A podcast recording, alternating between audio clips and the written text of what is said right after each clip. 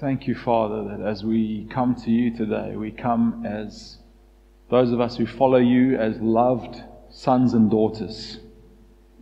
Thank you, Father, that we declare as we sing our songs that it's your breath in our lungs, that our life is, is yours, that you are our Lord, that you are our King, that you are the one who sets our paths and say, walk in this path, and that we say, yes, Lord.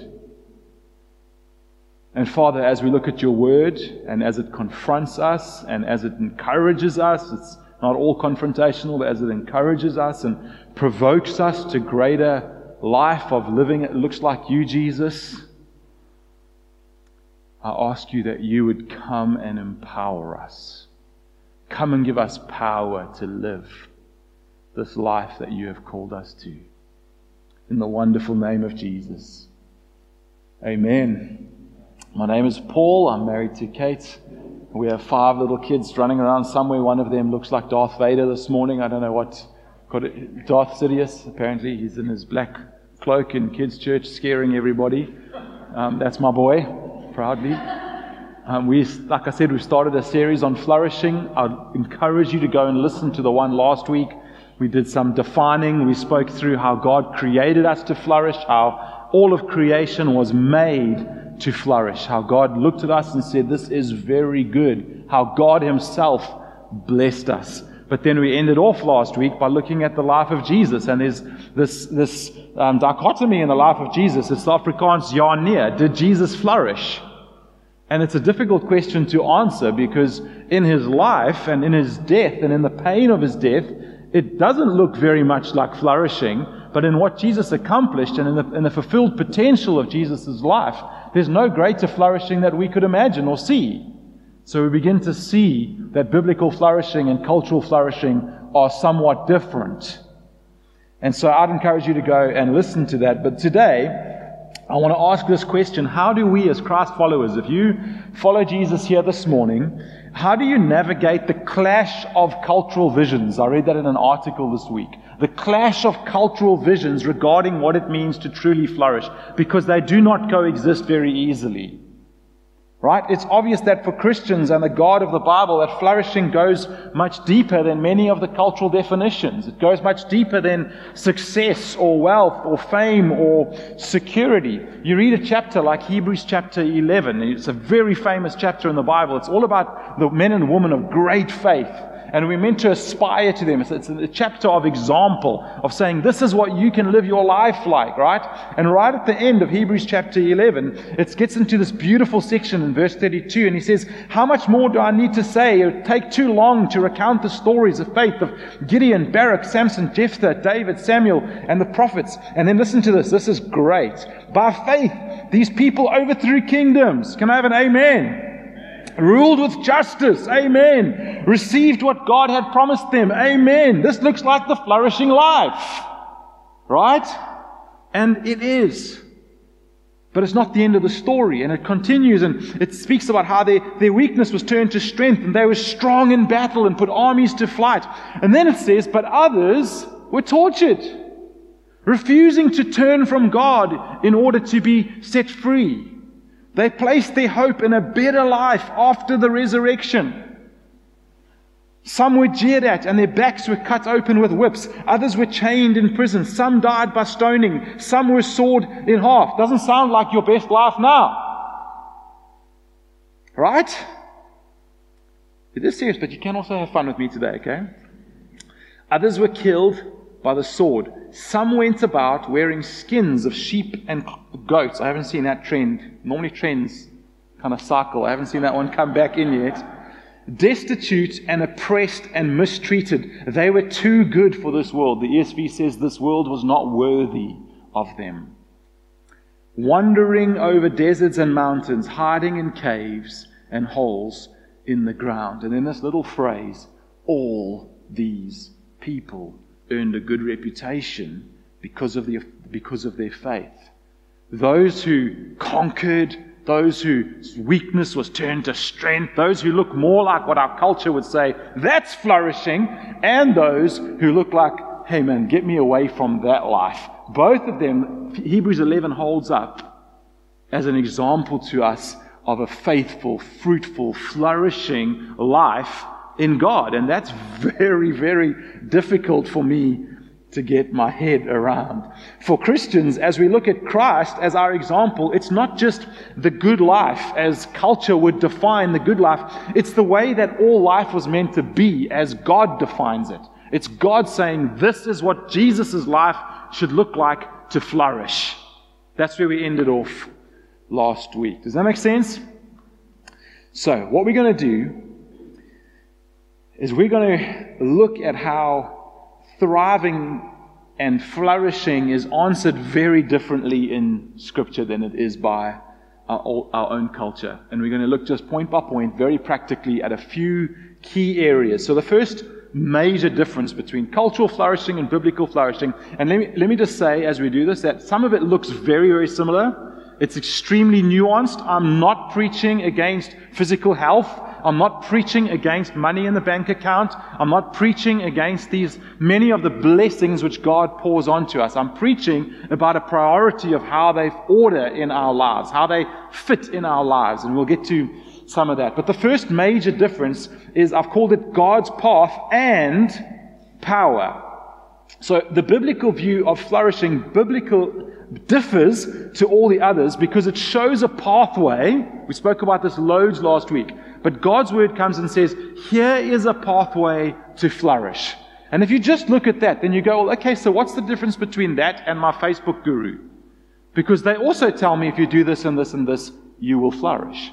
What's the difference between that and Oprah? or that or anyone else who claims to be a philosopher of this age or to, to have a path. Anyone who says, follow this path and you will flourish. The, the key difference is that the biblical flourishing comes not just with a path to get there, but the power to walk that path.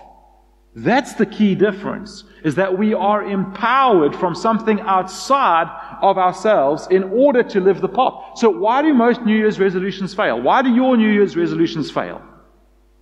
I'll tell you why mine do, because the person on the 1st of January is the same as the person on the 31st of December. My New Year's resolutions fail because I bring myself into the new year. With my weaknesses, with my lack of discipline, with my good intentions, and I do sit ups for the first week. And then I decide I'm going back to my one pack. Right?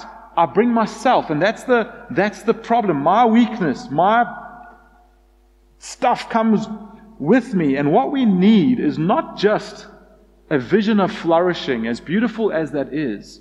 We need not just the vision, but the means. How? I need the power to be able to flourish. There's a theologian called Pennington, and he writes this beautiful little sentence or two.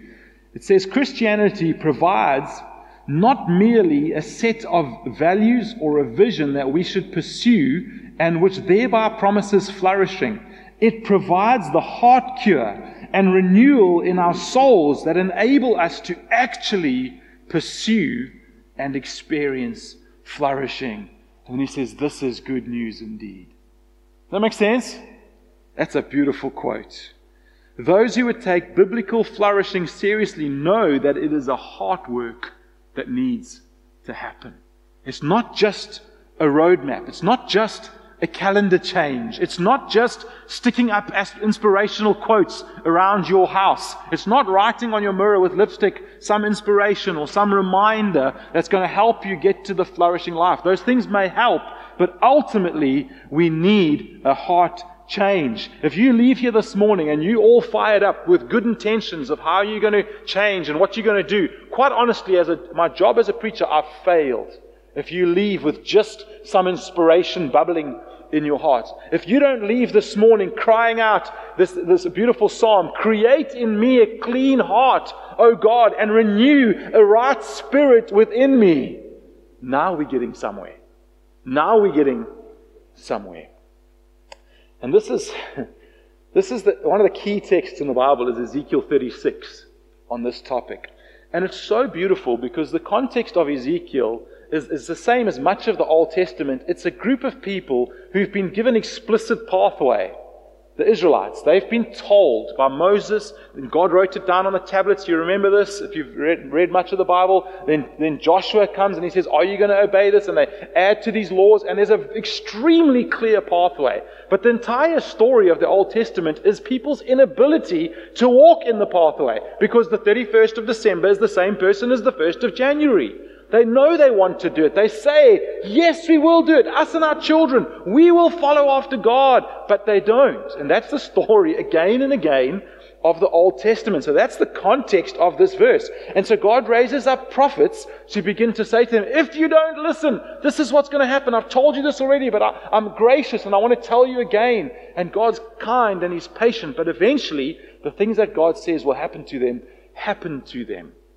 Right? And now in Ezekiel, Israel's in great trouble, and God sends another prophet to encourage them and to remind them that a day is coming where there's not just a path, but there's power to walk in that path. And listen to how God says it here. He says, I.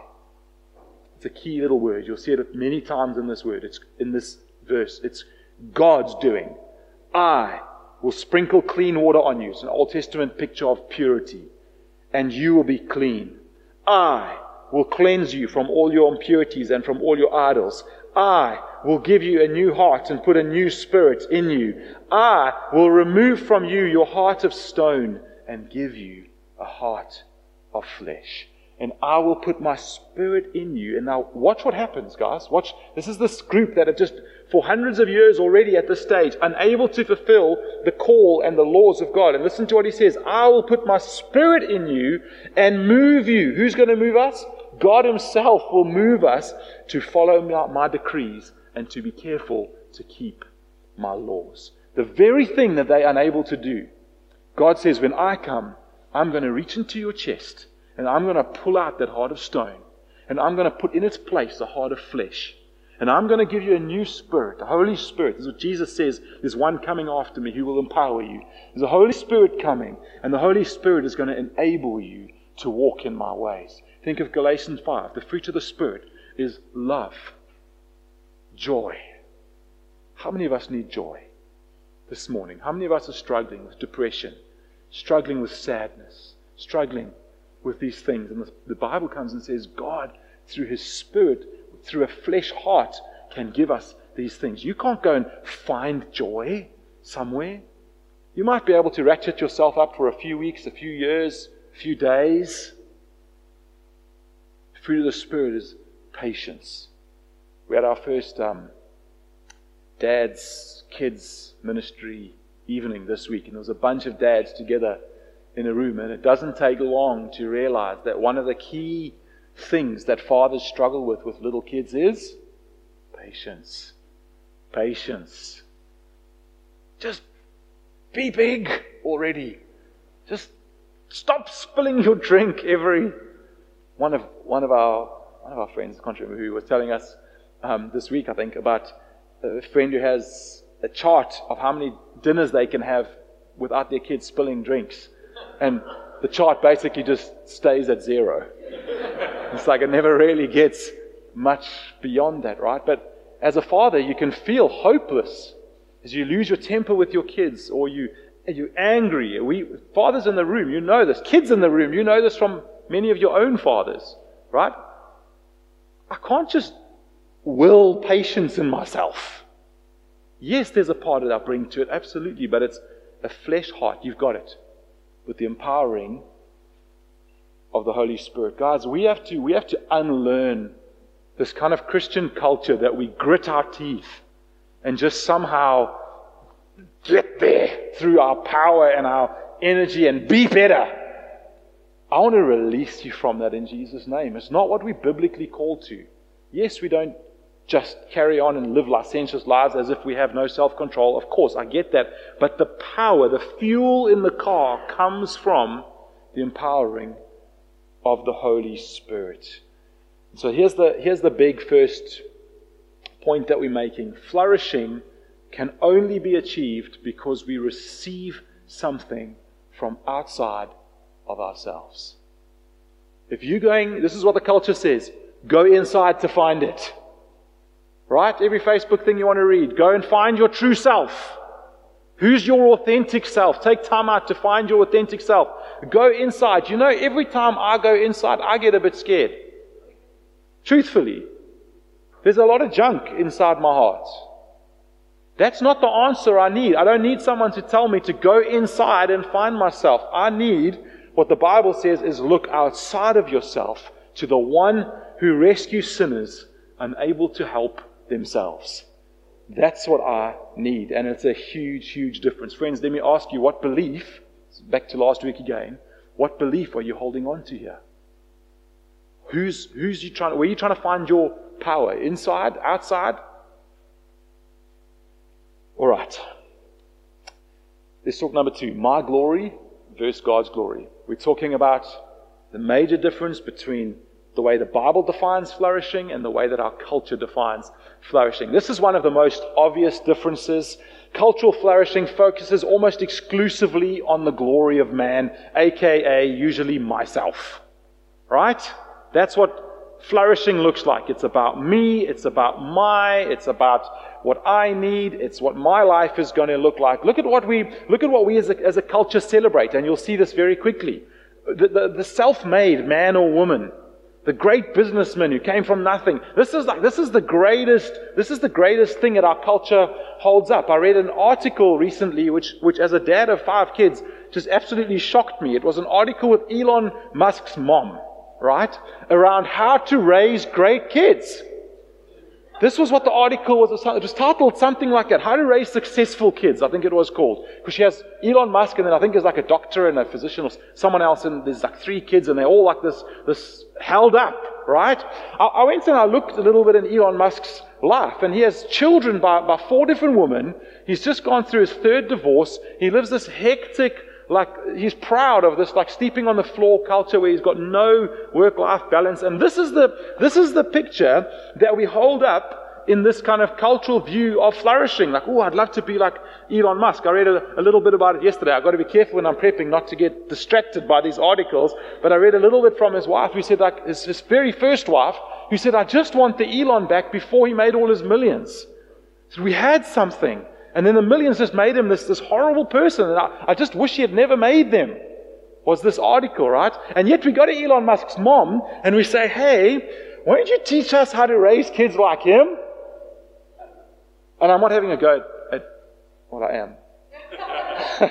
I'm not deliberately having a go at Elon Musk. I haven't met him personally. Maybe he's a great person. I don't know. I'm having a go at the cultural lens that we hold up of flourishing and who gets the glory. It's all about fame or influence or, or this person who's done this wonderful supposed thing. And it flourishes, cultural flourishing focuses on man's glory. It elevates and lifts up men or lifts up women. Biblical flourishing leads us to direct, this is in contrast, all glory to God as the source of our flourishing. When, so just think about if you like me, and I think many of you would be, when I go up on a mountain, that doesn't happen all that often, but when I do, and I look out over landscape, something in my heart cries out about a creator. This morning in our prayer meeting under the trees, I just picked up these, I put them in my, my iPad case, these two little, tiny little acorns. And when you just look at the detail of the creation on those things. And I'm from a farming background, so I know I'm probably a little more earthy than some people. I don't know, than some towny people. But like just the, the, the detail of that one little thing is so precious. Is so it would be like the most fine craft if you could try and create it. And God just scatters that everywhere just for fun. Just like His glory on display in creation. Every little blade of grass different. Every tree different. I, I Googled last week for some reason um, date trees, Israel date trees, like the cedars of Israel. And I thought they'd be like these pine trees. They look very similar. All these trees just vastly different. Like they don't even look like the same species. This is the creator God that we worship. And so when we look at biblical flourishing, it doesn't elevate man, it elevates God. We look at how God is glorified. I love when Jesus is born and the, these angels appear in Luke chapter 2, and it says, Suddenly a great company of the heavenly host appeared with the angel who'd been speaking to the shepherds, praising God and saying, Glory to God in the highest heaven, and on earth peace to those, flourishing to those on whom his favor rests. Or at the end of days, when John, one of Jesus' disciples, prophesies in Revelation 4, and he prophesies about a time coming where the elders will fall down, and this is what they will say You are worthy, O Lord and God, to receive glory and honor and power. For you created all things, and by your will they were created and have their being. It's a remarkable study. It's actually, it can be quite uncomfortable because uh, of, I won't go into that for now, but when you study how much God glorifies himself in the Bible, it's a fascinating study just to see how much God expects glory, desires glory, calls for his glory, and how much God is glorified in Scripture. Why, why is that? Why is God demanding that we, in a sense, that we glorify Him? Friends, it's very simple. It's because God made us so that when we glorify Him, when Paul, when me, when I glorify God, and I make a choice to do that instead of glorifying me, instead of standing around a braai and exaggerating what my life is and my achievements and how, like, you know, I had 30 cents in my account and then I became this rich person or whatever it is that we're exaggerating or putting our glorifying lens on to the world. That instead of doing that in some subtle, hopefully not just like, you know, oh, glory to Jesus, you know, just very Christian kind of way, but we actually learn how to bring glory to God in our everyday lives something begins to happen in my heart. When I begin to learn to glorify God and declare Him Lord rather than me Lord. That's what we're doing in our songs. I love that last song, that being throned. I don't know why they sing so high. My goodness, I mean, these guys, like, it's like a prerequisite to be a Christian recording artist. You've got to be able to hit like, I think it's F sharp in that song. It's ridiculously high. But anyway, I got confused now where I was. throwing, my, throwing myself, of course. I love that song because it starts off with We come to join the song, sung long before our lives, to join with those who've gone before. And this, this idea that's so much bigger than just me and my little cultural moment right now. There's being throned upon the praises of a thousand generations. You are worthy, Lord of all. And something of this glorying of God helps us to, to be sober minded around who we are in our place in eternity, in our place in the story. And God knows, this is the key part, that that's good for us. That, that glorifying Him leads to healthy, flourishing humans, us, our lives. Probably my favorite quote on this, and it's become something of a prayer for me over the last probably year and a half since I read it. It's from a you just go to the second one, guys, on projection, if you would. Um, it's Charles Spurgeon, and it says, God, whatever is most for your glory, let that be my will as it is your will.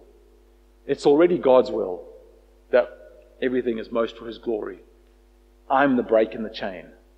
I need to say, Lord, whatever is most for your glory, let it be my will. Let it be my will. And that's become a prayer for me. All right, we need to move a little quicker here, but you, you with me so far? So we've number one, we've spoken about the difference being between God's path and power. That we have an enabling power in flourishing biblically. Secondly, we've spoken about the difference between God's glory and my glory. And the next one's going to be a little uncomfortable, but it's, it's really helpful and really necessary. We're going to speak about comfort versus obedience.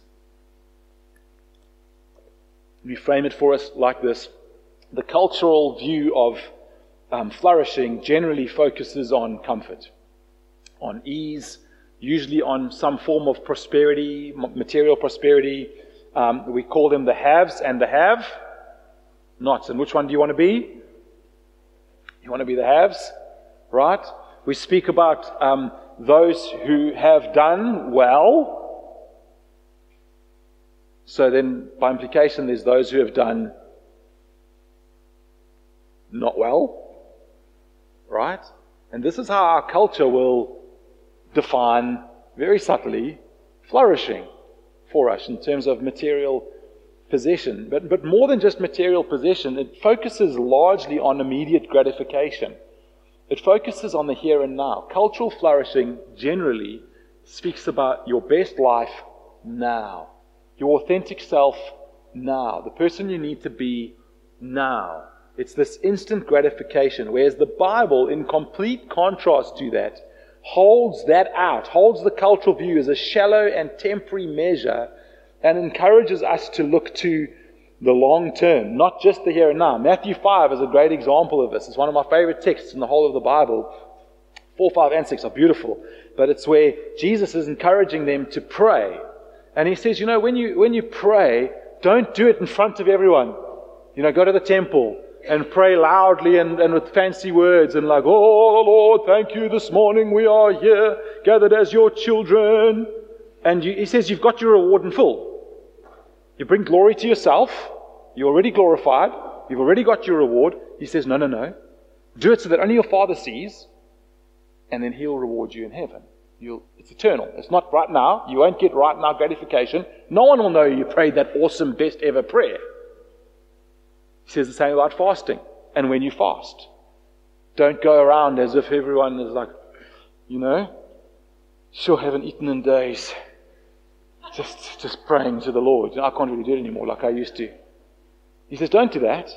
Do it in secret. He does the same about giving. Apparently, there used to be some kind of tradition where they'd go and blow trumpets as they gave money to the poor. Look at me giving. Sounds a little bit like YouTube. Just saying. Right? How many clips? My kids are into this stuff. Mr. Beast. I mean, how many How many clips of like people giving away money as if like, oh, look at me being amazing, giving to this beggar. Actually, it's not at all. It's, maybe they got, I don't know. I don't want to judge them, but it's pretty, pretty big glory that you're getting for yourself in that moment. Let me be extremely clear, and this is an important point to make. The blessed, flourishing life in the Bible is not against comfort. It's not against wealth. It's not against ruling and kingship and weakness being turned into strength. We don't have to live a life that pretends that none of these things are good or from God, right? It just always comes second to obedience. That's why I've spoken about comfort being the worldly cultural flourishing and obedience being the biblical response. So, if I had to ask it to you like this, if I had to say, if wealth is okay, but God came to you and said, give it all away, and you went, ah, I can't do that. That's the problem. See, when you read the story of the rich young ruler, there's a fascinating little line. It says, Jesus looked at him and loved him. This young man approaches Jesus. It says, it literally says, Jesus looked at him and loved him. And then Jesus does something very unique. Other people come and say, Jesus, I'm going to follow you. I'm going to follow you. And Jesus says, hey, foxes have holes, birds have nests. Like, don't follow me. It's hard. You don't need to follow me. This guy, Jesus actually gives a 13th disciple's call. Now, I know he wasn't not a 13th disciple, but he says exactly the same words that he says to his disciples when he calls them. He says, Leave something and come follow me. He says, Go sell all you have and come follow me. Because he first speaks about his righteousness, and this guy says, All these things I've done, I've done this, I've done this, I've done this, I've done this. And Jesus says, One thing you lack sell everything you have and come follow me. And it says that young man went away sad because he couldn't do that, because his priority was revealed in that moment. And that's the thing that I want to pull out in this little point around flourishing. It's not about, I'm not smashing wealth, I'm not smashing these things. If you've got a good job and it pays well, praise God. Use it for God's purposes. Be generous. Bless people. Take people into your home. You've got a big home. Fill it up with people. It's wonderful. These are blessings of God. I'm not knocking those things. But what I'm saying is that they must be under, they must be in obedience. One of the um, sermons I did at the end of, of last year, we, was, we did a series on the love of the Father. And we were speaking about the love of the Father and how, at the end, I was speaking about how we respond, or what are the biblical responses to the love of the Father. And it really shocked me when I started to look at Scripture that one of the primary things that God links to His love is obedience. If you love me, obey me. Because you love me, obey me. If you want to follow me, obey me. It's like constantly there. And I encourage you to go and get that sermon and listen to it. It was revelation for me. And Jesus in, in John chapter 15, this was the key text, is speaking to his disciples about how he loves them and how he's received God's love and how he wants to give it to them. And then he has this little line. He says, I've told you this, John 15, that my joy may be in you and that your joy may be complete. And that was the startling part of that sermon for me, is that we're meant to have joy. He's trying to give us joy. And not just a little bit of joy, complete joy. He's trying to fill us up with joy through obedience. That's what he's trying to do. You can go and catch that online. All right, so you with me so far? We've done three. We're going to do number four. We've just got two to go. This one is very quick. Biblical flourishing for all is number four. This is one of the key, key differences between cultural flourishing and biblical flourishing. Biblical, I mean, cultural flourishing equals the few. If you're in poverty, which is the vast majority of our world, of our seven or eight, eight billion yet, if you're in poverty, well, sorry for you. Cultural flourishing, you have to try and find something else. It's not really for you, right? If you're a woman in some parts of the world, education, flourishing, those kind of things, it's not for you. It's for the few. It's a few who can attain traveling the world or doing this or whatever it might look like. Biblical flourishing stands in complete contrast. And God's word is different from all these views because it's clearly made available to everyone. I asked you last week, who's this for? Who's this flourishing for? Who can have it? Who has access to it? What are the criteria for being qualified to receive this flourishing? And the answer is Jesus says, Are you weary? Are you burdened? Are you lost? Do you not know how to do this? And he says, Come. Come to me. Come to me, and I will give you life, and I will give you life to the full. I will give you life in abundance. Galatians says it like this So in Christ Jesus, you are all children of God through faith. For all of you who are baptized into Christ have clothed yourself with Christ. There, there is neither Jew nor Gentile. Now, we don't get that. That's like the greatest divide you could imagine if you go and look culturally at those two groups.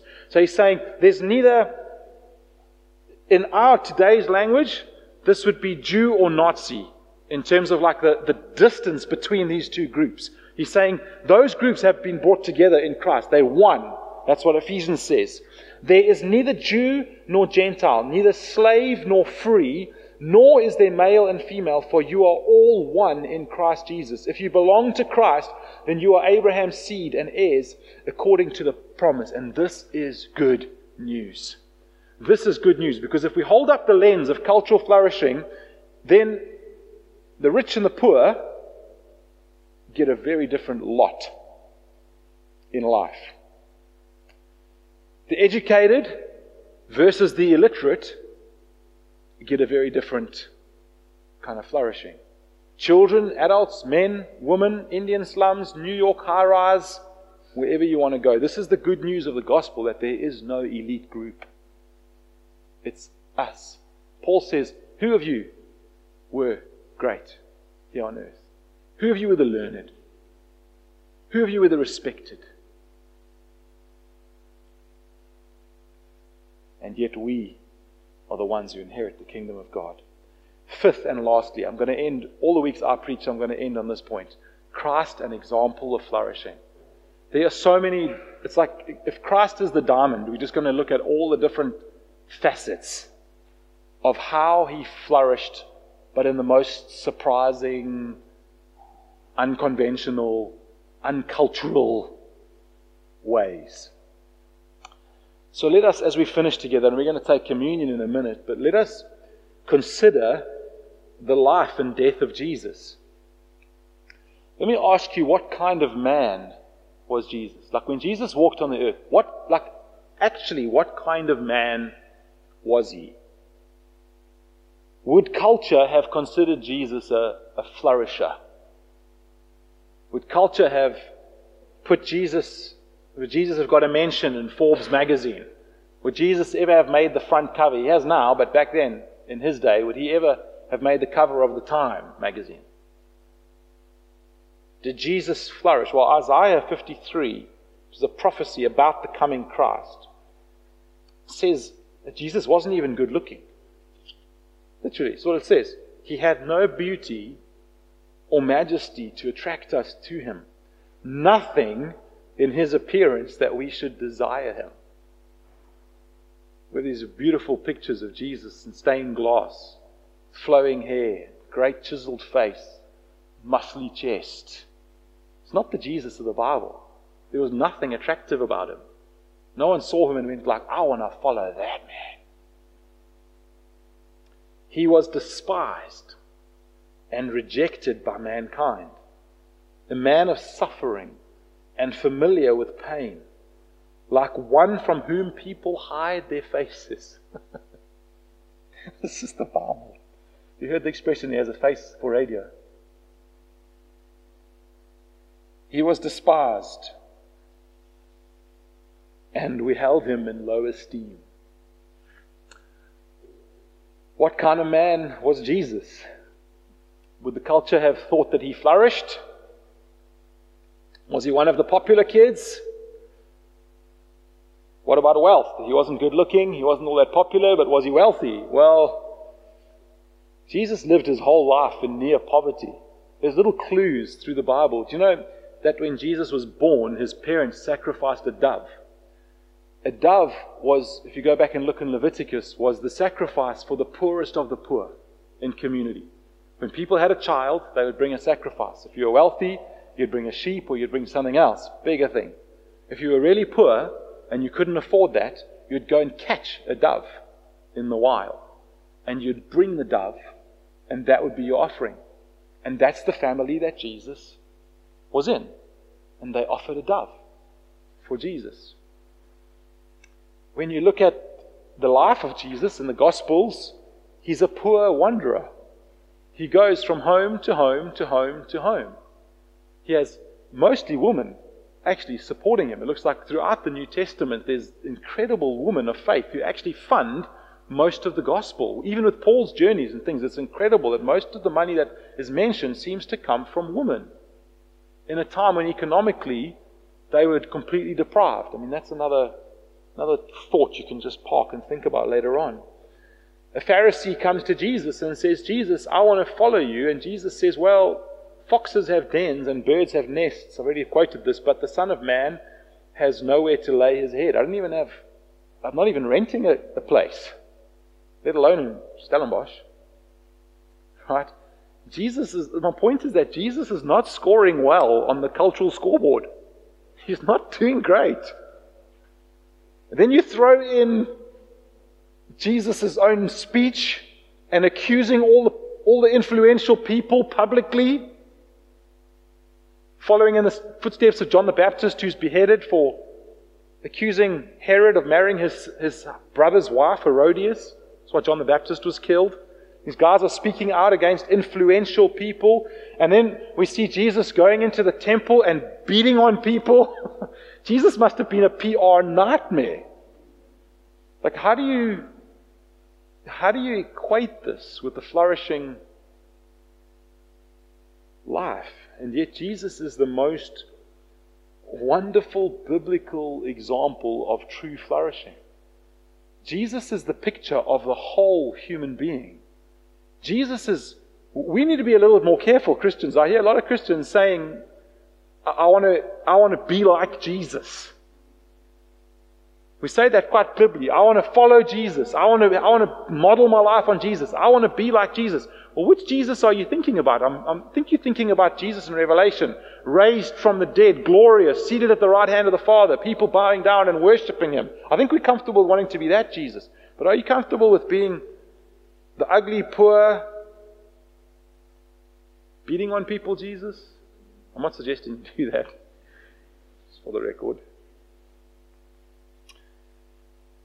Christ was the most whole, the most complete, the most admirable person ever to live. The definition I gave of flourishing last week was fulfilling potential. A seed. It's the best metaphor I can think of. A seed fulfills its potential when it becomes a tree.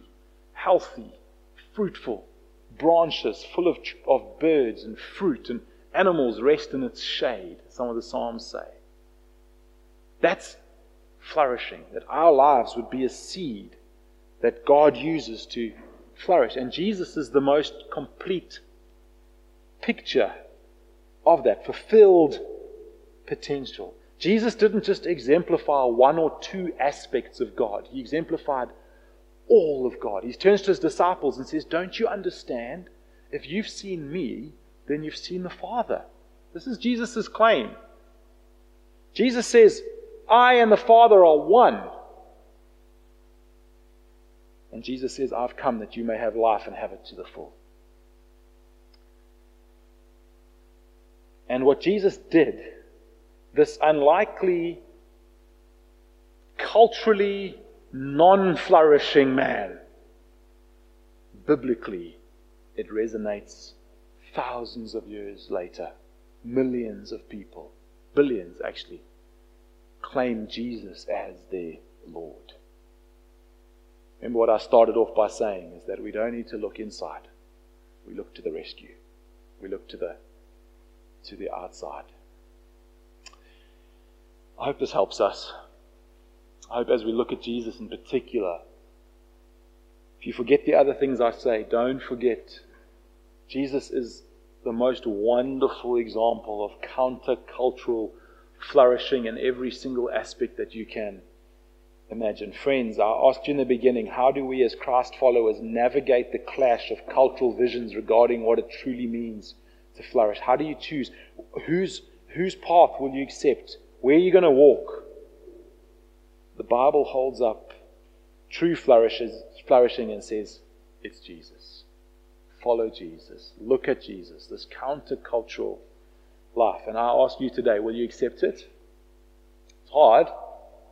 Or will you reject it? Last week, I'm going to end off in the same way. I asked you to spend some time in the week reflecting and writing down. I'm encouraging you to write it down because there's something about that step which makes it a little more deliberate. Writing down what do you think will make you flourish? What are your beliefs? What beliefs do you hold about flourishing? I asked you to think, what are you pursuing that you believe will lead to the good life? And I was surprised in my own heart as I did that this week. And I journaled what I think will lead to the flourishing life. And it actually led me to a place where I just, in some of them, I'm just going like, God, forgive me. I don't need another sermon or anything to realize that this is not biblical flourishing. Let me pray for us. Father, I've spoken a bunch about different things. We've looked at different scriptures in your word, trying to encourage, trying to exhort, trying to challenge, trying to bring all these things forward to our minds.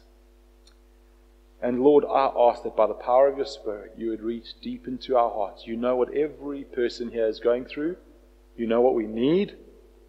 You know what our thought life is. You know what our belief system is. Much better than we know it ourselves. And we need change. Every one of us. Those of us who follow you, those who don't follow you, we need change. And we ask you that by your power, you would do that change. We thank you that we don't follow a path in some religious way, in our own strength, gritting our teeth, trying harder to be a better person, but that actually we have help. Help is on the way. Help is here. Help is among us. We have a counselor. We have an enabler. We have a, a, a spirit that gives us fruit of love, joy, peace, patience, kindness, faithfulness Jesus, says, we look at you, the ultimate example of flourishing, we see so many contradictions to what our minds hold up as flourishing. And we ask you that you would inch us year by year, day by day, month by month, year by year, inch us closer and closer and closer until we too can say, Lord, whatever is most for your glory, let it be my will as it is your will. In Jesus' name.